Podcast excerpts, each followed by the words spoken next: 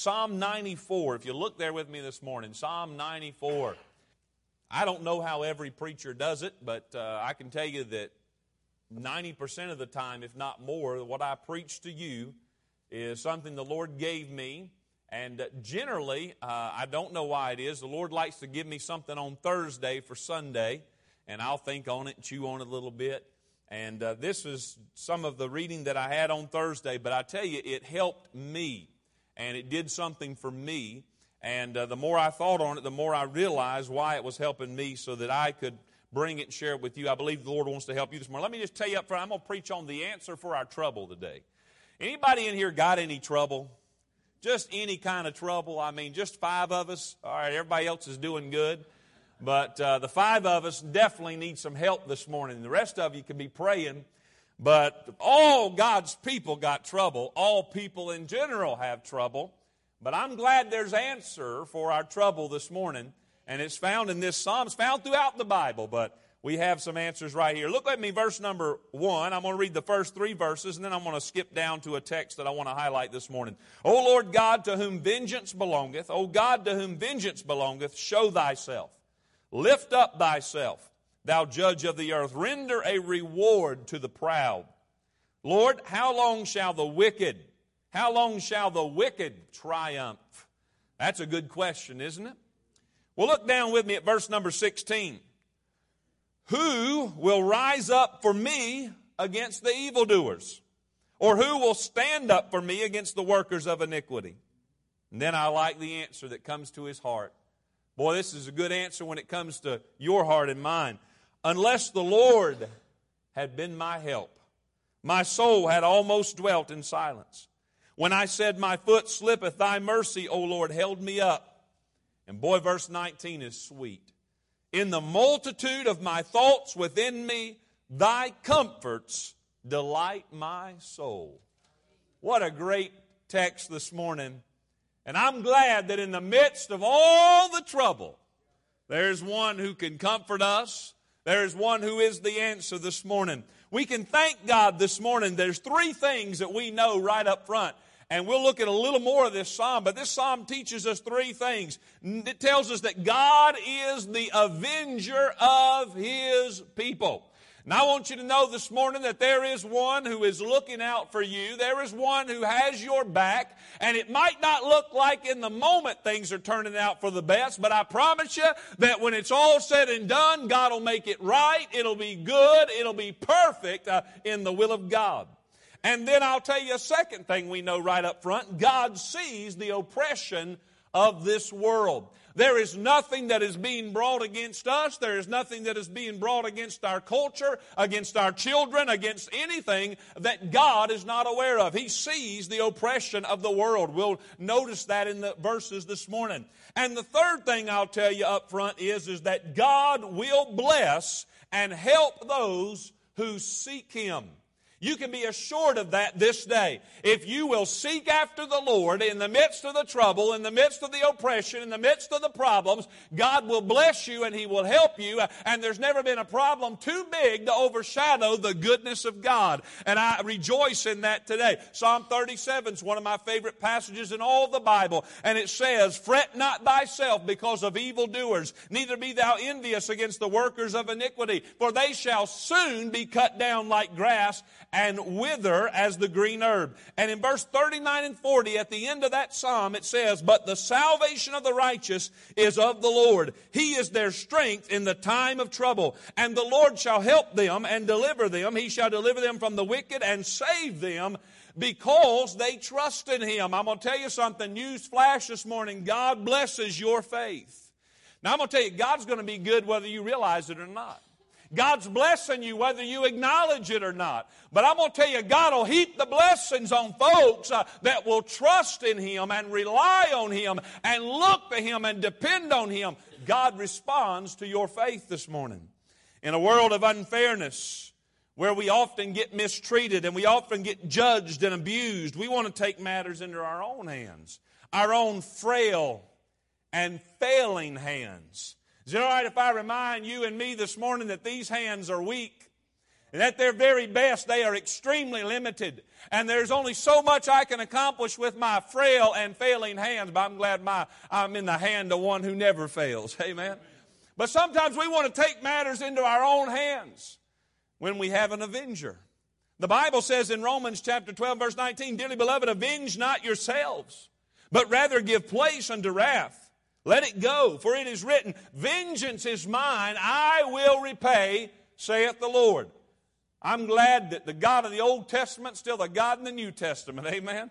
And we may live in an age of grace and the long suffering of God is evident in our time. And we say, why does God allow stuff to go on? And why doesn't God do this and do that? Hey, God will judge this world. But I'm glad for the long suffering of God we enjoy. We can trust in God to avenge us. Sometimes we're like the, the boy who his dad came home and found him and his two brothers in a, I mean, a knockdown, drag out, duking it out fight. And uh, the dad asked, it was, it was uh, uh, uh, Bob and Butch and Billy, and the dad asked the middle son, Butch, who tended to be the aggressive one of the bunch, he said, Butch, how did this happen? And Butch said, Well, Dad, it all started when Bob hit me back. You know? The truth is, the truth is, a lot of our trouble starts that way, doesn't it?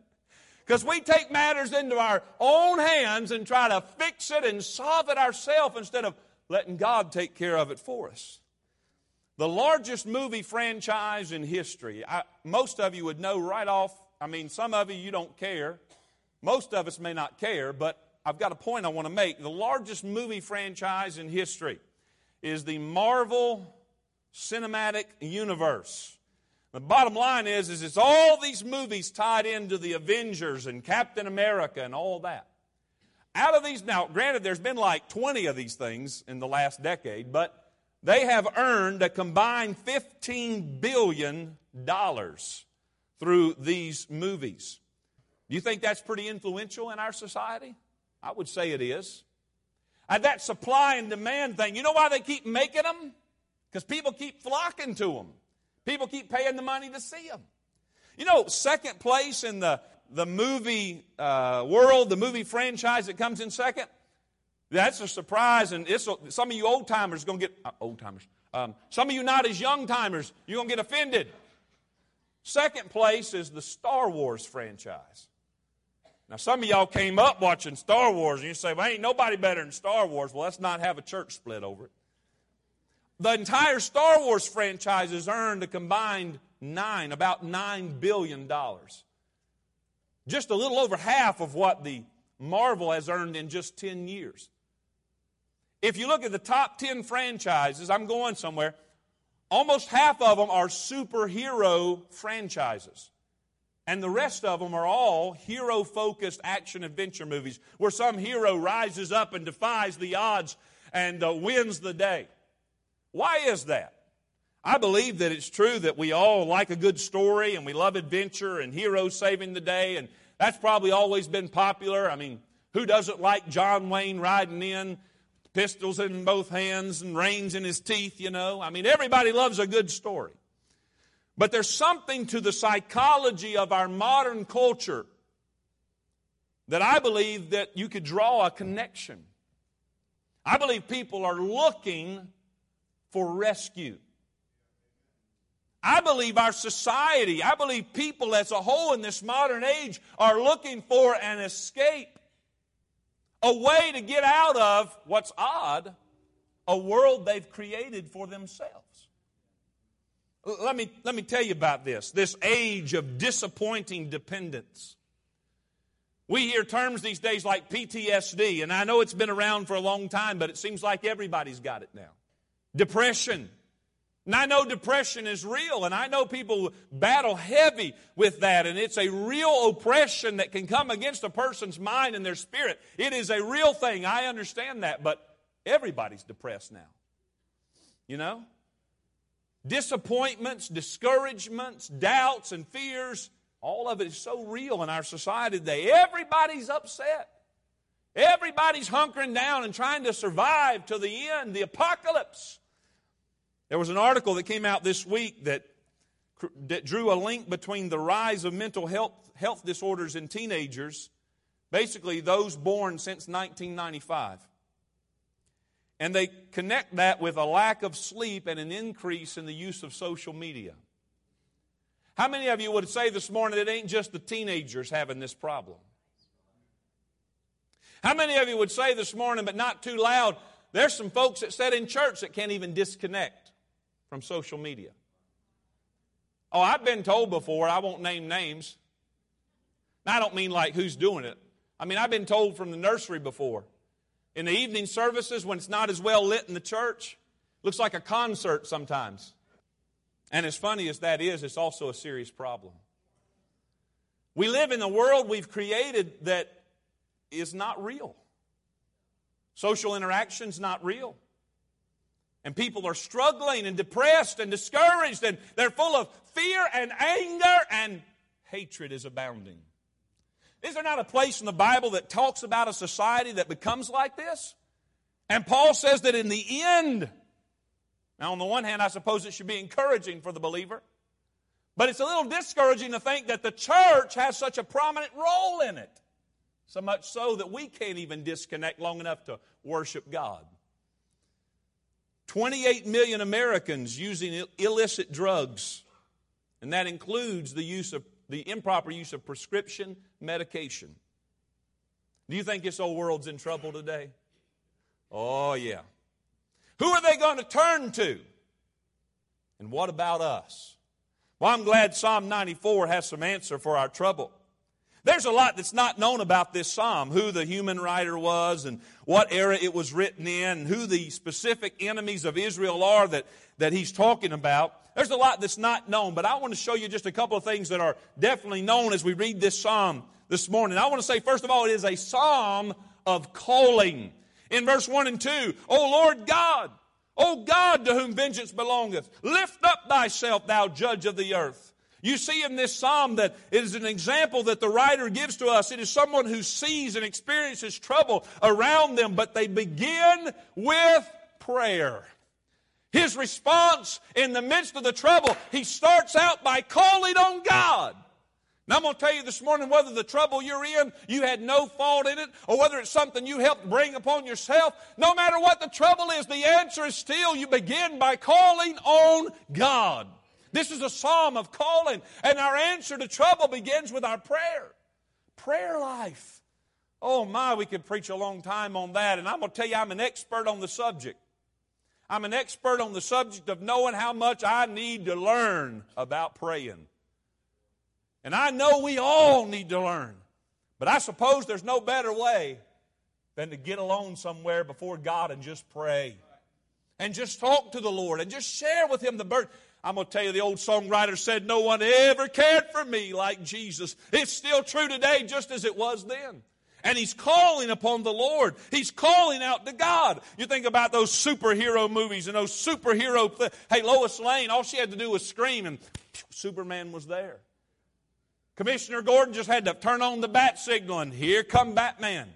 Well, I'm going to tell you, thank God we don't have somebody in tights and a cape that comes our way. Uh, but the moment our heart turns toward heaven, uh, we have a God over glory uh, who responds to our need and hears our cry. And he can be there quicker than a speeding bullet. Amen.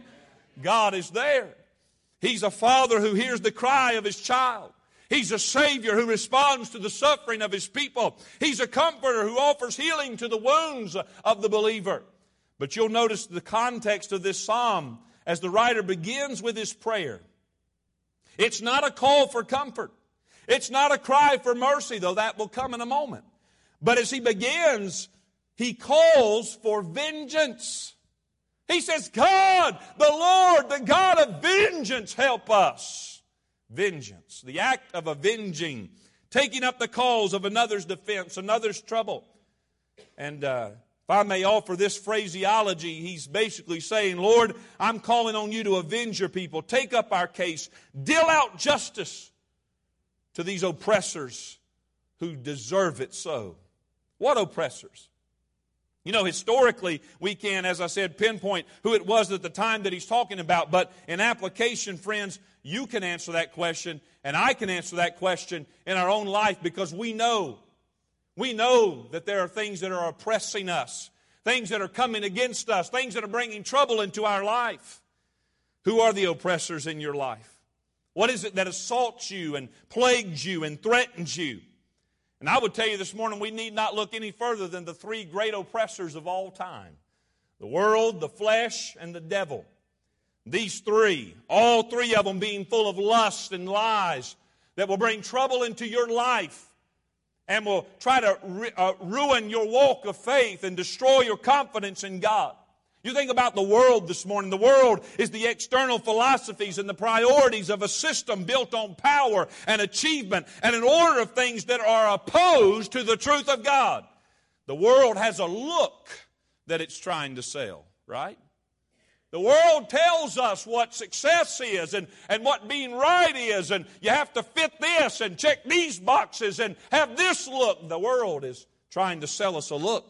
But we're told in 1 John chapter 2, love not the world, neither the things that are in the world. If any man love the world, the love of the Father is not in him. For that all that is in the world, the lust of the flesh, the lust of the eyes, and the pride of, the, of life is not of the Father, but is of the world. So the world is an oppressor in our life to try to convince you that you have to be like it, that you have to act like it, follow its precedents, follow its pattern. The world is selling a look. What about the flesh? Boy, the flesh is an oppressor, isn't it? The flesh is that internal enemy, already given and predisposed to sin and wickedness. That's my flesh, your flesh, everybody's flesh. That part of us which is drawn to forbidden sensual pleasures. The flesh has a lust that it is pursuing. And yet we're told in 2 Timothy chapter 2 and verse 22, flee also youthful lust, but follow after righteousness, faith, charity, peace with all them that call on the Lord out of a pure heart. In fact, we're told in the Bible to flee fornication. 1 Corinthians chapter 6 verse 18. We're told to flee idolatry. 1 Corinthians 10 and verse 14. We're told to flee the love of money in 1 Timothy chapter 6 and verse 11. The answer to your flesh is to run, run, run, run, run. Flee those things that will tempt us and draw us out of the will of God and have no part with it. The best way to defeat the flesh is to run from the temptations. We have a world that's trying to sell a certain look. We have a flesh that is pursuing certain lust. Then you have the devil. The devil is that infernal assailant behind pride and deceit and scandal of this world. And behind the temptations and the traps and the trickeries of the soul of man, the devil has a lie that he is telling. You don't have to go further than back in Genesis, chapter number three to find that the devil launched his assault with a lie to Eve that said that you can be more than God has said you could be. God is denying you. God is cheating you. You know what? The world doesn't care about your religion. The world doesn't care if you express faith so long as you follow their program. You can succeed anywhere in this world and call yourself a Christian, or at least say, I'm a believer in God. Do you know what the devil tries to do? He assaults your faith directly. He wants you to doubt God. He wants you to believe that God is distant and doesn't care. He's not foolish enough to tell you there is no God. Oh, there are a lot of people that'll tell you that. The devil just tries to get you to believe that God doesn't care about you, that He doesn't care about the situation that you're going through. There's a lie that He's telling today in your life. James chapter 4 and verse 7 tells us, Submit yourselves therefore to God, resist the devil, and he will flee from you. You see the difference in these things. We're to run from temptation, our flesh. Uh, we can't fool around with that stuff. But when it comes to the devil, don't run. You can't outrun him. You'll never outrun the devil. You turn. And as they sang about this morning, uh, in the name of Jesus and in the power of the cross, you can resist the devil and he'll flee from you. He ain't afraid of me, but I'll tell you what he's afraid of. He's afraid of the power of the risen Savior. he's afraid of the blood uh, that washed my sin away uh, and gave me new life uh, and purchased my redemption uh, and sealed his doom. This morning we have authority over the devil himself. Paul said in Ephesians chapter 4 and verse 27, need to give place to the devil. We got to stop giving place to the devil in our life giving place to the devil in our home, given place to the devil in our church, in our workplace, in our relationships, in our automobiles, uh, in our vacations, uh, wherever it may be that the devil tries to get a foothold and a stronghold in your life, you say no and you deny him that place. There's no doubt we're surrounded by trouble. We're sheep in the midst of wolves. The world wants to you to conform. The flesh wants you to covet. The devil wants you to cower. This is the way of our oppressors. I tell you this morning, I'm glad I have an avenger. It's not only a psalm of calling, but it's a psalm of confusion. You know, when you read verses 3 through 11, you, you see the things that we think sometimes, the things we don't understand. Lord, how long? Verse 4 How long? How long, Lord, is this going to go on? These oppressors, these heathen, these people that seem to be getting the upper hand and they're doing wrong. The writer, he's saying something we all agree with that there's a lot about life right now that I don't understand. This morning, sitting in this room, these pews are filled with people who would have to say there's a lot about life right now I don't understand you know what? You're in good company. That's the way it is in the walk of faith. There are things we will not understand. Abraham didn't have all the answers when he left Ur. Moses didn't have all the answers when he went back into Egypt. But we walk by faith, not by sight. It's a psalm of confusion. Now, God's not the author of confusion, but we deal with that in our soul. He's confused about why the wicked triumph. Verse 3 and 4. How long? How long? It reminds me of Psalm 73. Asaph wrote a psalm and he's, he describes, he says, For I was envious at the foolish when I saw the prosperity of the wicked. For there were no bands in their death. Their strength is firm. They're not in trouble as other men, neither are they plagued like other men. Therefore, pride compasseth them about as a chain. Violence covereth them as a garment. Their eyes stand out with fatness. They have more than heart could wish. You've seen them on TV, haven't you? The celebrity crowd. They're always beaming. You know, they look like they ain't got a problem in the world. Like they got everything. They got people opening the door for them, people driving them everywhere, people giving them stuff, people writing them fat checks. They're writing fat checks. They're living life large on the outside. But how many and I won't say all of them. I'm not going to say all of them. There's good people everywhere, saved people everywhere, but there's fewer in some places than they might try to make us think. But they look that way on the outside, and Asaph said, I'm looking at this, and man, it looks like they got all that heart could wish. I don't understand. I want to offer you something this morning. We hear this all the time. The rich keep getting richer. We look at these celebrities and we think, man, they got it made cool jobs, cool cars, money, fame. We hear of those with privilege. Man, they go to the best schools, the nicest neighborhoods. They got the biggest 401k. And some of us can't even spell 401k. And We start wishing we had all that stuff. That is worldly mindedness. Make a note of that. It is worldly mindedness to desire and long after those things, friend, that God has not given you. If God gives it to you, and sometimes God gives it to people, if God blesses you materially, I promise you two things about it. If it's God's blessing, it'll be a good thing. And if it's God's blessing, you're supposed to use it to help and take care of others. Those are two things I can tell you for sure. But if God hasn't given to you, stop wanting it. Stop looking at it like I'll never be, I'll never have, I'll never measure up. Who are you trying to measure up to? Comparing ourselves among ourselves, we're not wise. How much more to compare ourselves with the world? How unwise of us when we have the King of Kings and the Lord of Lords, who is our example who we are to model our lives after. Colossians 3 1 and 2. If ye then be risen with Christ, seek those things which are above, where Christ sitteth on the right hand of God. Set your affection on things above and not on things of the earth. There's a freedom to having your heart chained to Christ. In this world, not holding you down, holding you back. Maybe we wonder about the next thing. He's wondering, well, why do the faithful suffer? Verse 5 and 6 They break in pieces thy people, Lord. They afflict thine heritage. They slay the widow, the stranger, and murder the fatherless. Why do the faithful suffer? The great preachers that you know of and you could announce that got stricken with cancer, taken out of this world, seemed like so, so soon, so early. The godly mother who's taken with Alzheimer's loses her ability to communicate, remember. The faithful Christian who's cut from his job the Christian teenager who's badgered, belittled, and beat down because she won't conform, the child who is abused, the elderly saint who is taken advantage of by scam artists. Lord, why? Why do these things happen? I don't understand why the faithful suffer.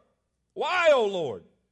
We may not know the answer, but praise God, it's not only a psalm of confusion, it is first and foremost a psalm of calling, remember?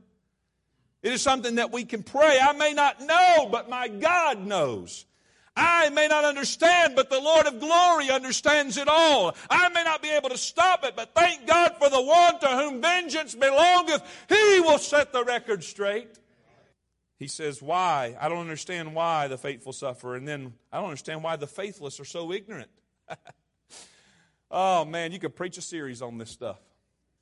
Verses 7 through 11. I mean, you just walk down the line and, and just to highlight it.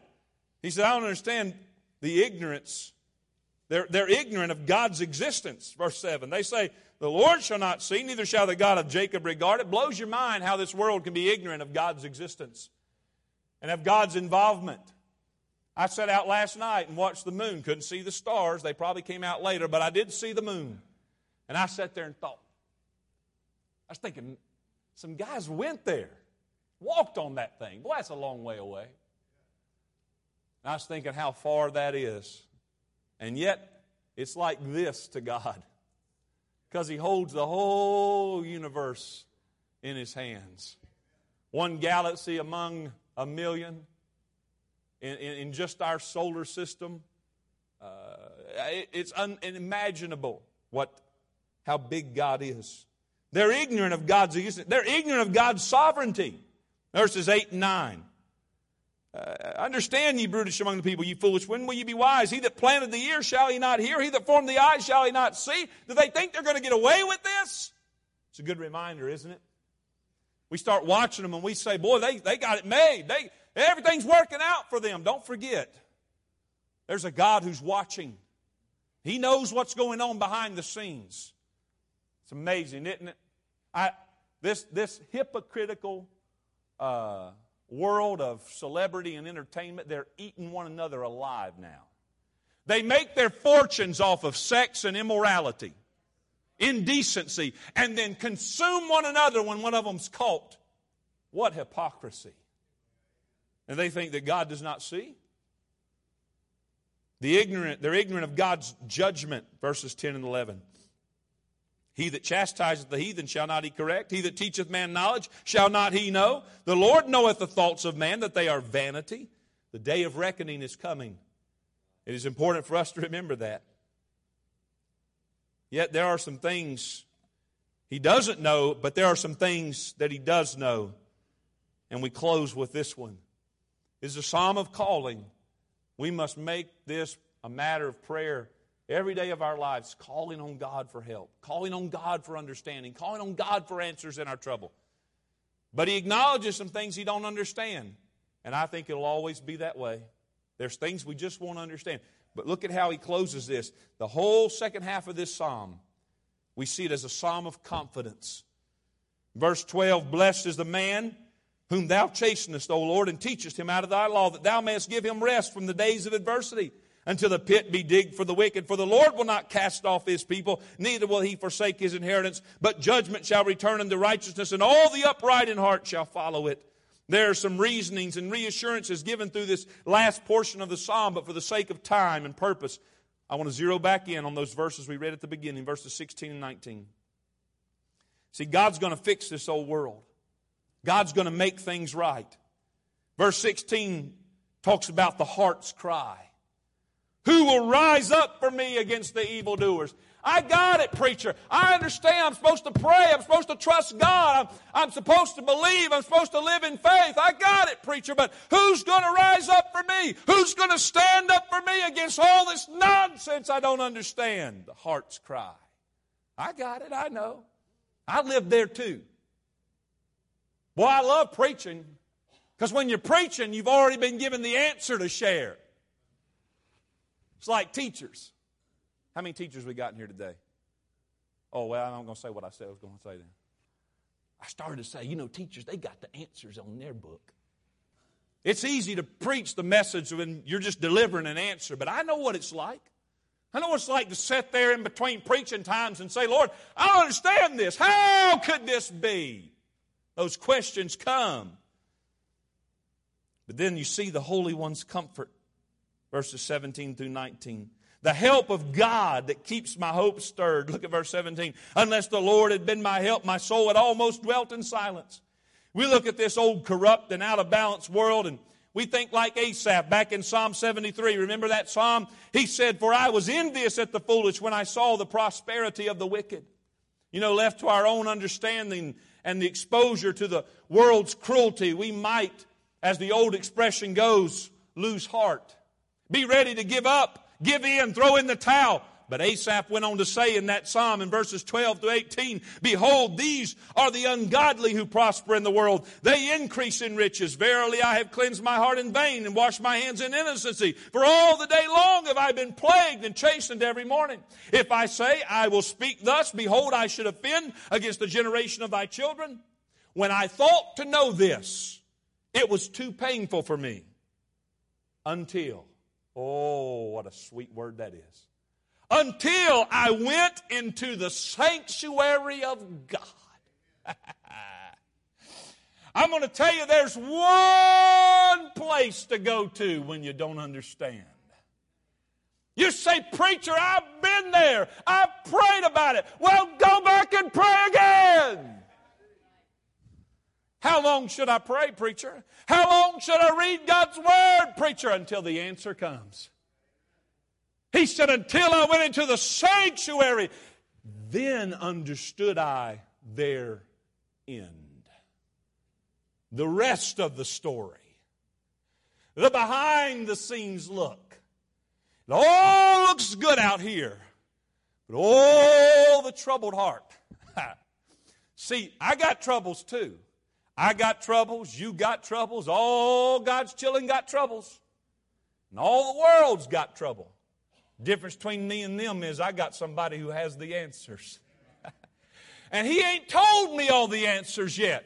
But you know what I'm learning by and by and more and more is that He's the only answer I need. And if I don't understand all the problems, I don't understand all the questions, and I don't have all the answers, I know that my Redeemer liveth and I can trust in Him above all. Psalm 42, verse 11. Why art thou cast down, O my soul? Why art thou disquieted within me? Hope thou in God, for I shall yet praise him who is the health of my countenance and my God. I want you to know, child of God, there's help and hope in the Lord this morning. There's help in God's promises, help in God's people. There's help in God's plan. And then you see not only the help of the Lord, but you see the mercy of God in verse 18. The mercy of God that keeps my steps strong. When I said, My foot slippeth, thy mercy, O Lord, held me up. Times of weakness that's what he's referring to. You got any of those in your life? Yeah, it ain't everybody else's fault, is it? I got a lot of problems of all my own. And in times of weakness, maybe in the battle with the old world, the old flesh, or the old devil, our foot slipping, our resolve waning a little bit. You know, you get to that place where part of you just wants to give in. Just go ahead and own it. Let the tempter have his way. Why do the heathen get to have all the fun? Why can't I do it? Why can't I go there? Why can't I have that? What profit is it to serve God when it feels like I just get beat up for it all the time? Yeah. That might be the worldly look and the fleshly lust and the devil's lies all coming at you at the same time. And you'll listen to them, they'll swirl around in there. Mm. Those classic scenes when the protagonists in those movies that we've referred to earlier, they're about to give up. They're hanging from the ledge. Uh, they're going to fall to a sure and certain death. Strength is failing. It's almost gone. Fear's conquered the heart. Hope is lost. And then just in the nick of time, the hero swoops in and rescues them. Uh, Isaiah 41:10, Fear thou not, for I am with thee. You don't have to wait for God to get there. You don't have to wait for Him to show up in your trouble. He's with you. His name's Emmanuel, God with us. Be not dismayed, for I am thy God. I will strengthen thee, yea, I will help thee, yea, I will uphold thee with the right hand of my righteousness. Where could I go but to the Lord? Jerry sang it the other night. Lord, I can't even walk without you holding my hand. Sometimes I've been walking with my children. You've all had that experience. I wish I could remember when my daddy did it for me. I can't remember back that far. But when they're little, I had it with all of them, but Benjamin now, and when they're little and they're just, you know, they're just traipsing along and they ain't paying attention to nothing. And you know, if you're on uneven ground and it's a little treacherous, you keep a hand on them. They get in a place where they don't always want to hold your hand anymore. I tried to get Josiah to hold my hand when we came in church this morning. You wouldn't do it. But you're holding on to them, you got your hand on their shoulder, and sure enough, sure as the world, their foot drags a rock and they start to go down, and you grab them. What a picture. How many times has the Father in heaven done that in your life? Woo! Foot slipping! about to go down. But there's an unseen hand. It's all grace and mercy. Oh, the mercy of God that keeps my steps strong. Good hand of God on our life. And then verse 19, and we are done. In the multitude of thy thoughts within me, thy comforts delight my soul. Not only have the help of God and the mercy of God, but here you see the peace of God. And notice it's the peace of God that keeps my heart alive. And I like that. You know, I'm not a dead man walking ever since I got born again. Amen. But you know, there's some believers today that you'd almost think they are. You say, what in the world?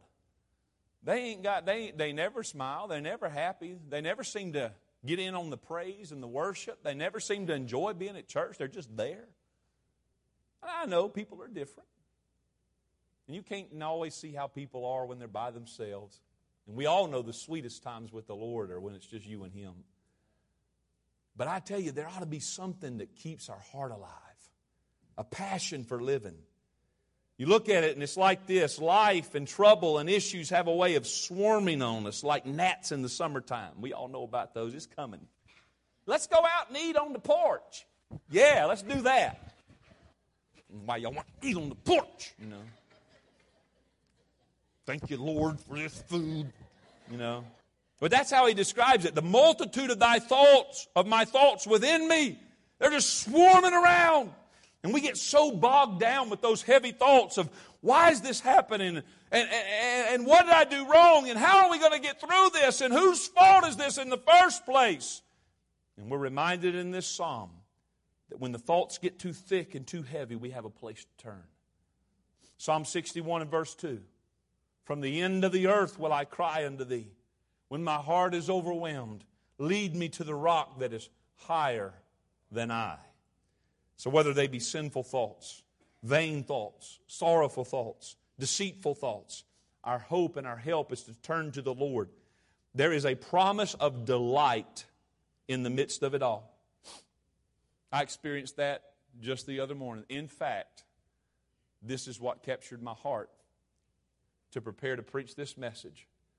I was sitting in my my devotion place the other morning, reading this passage, and a lot of thoughts swirling in my mind.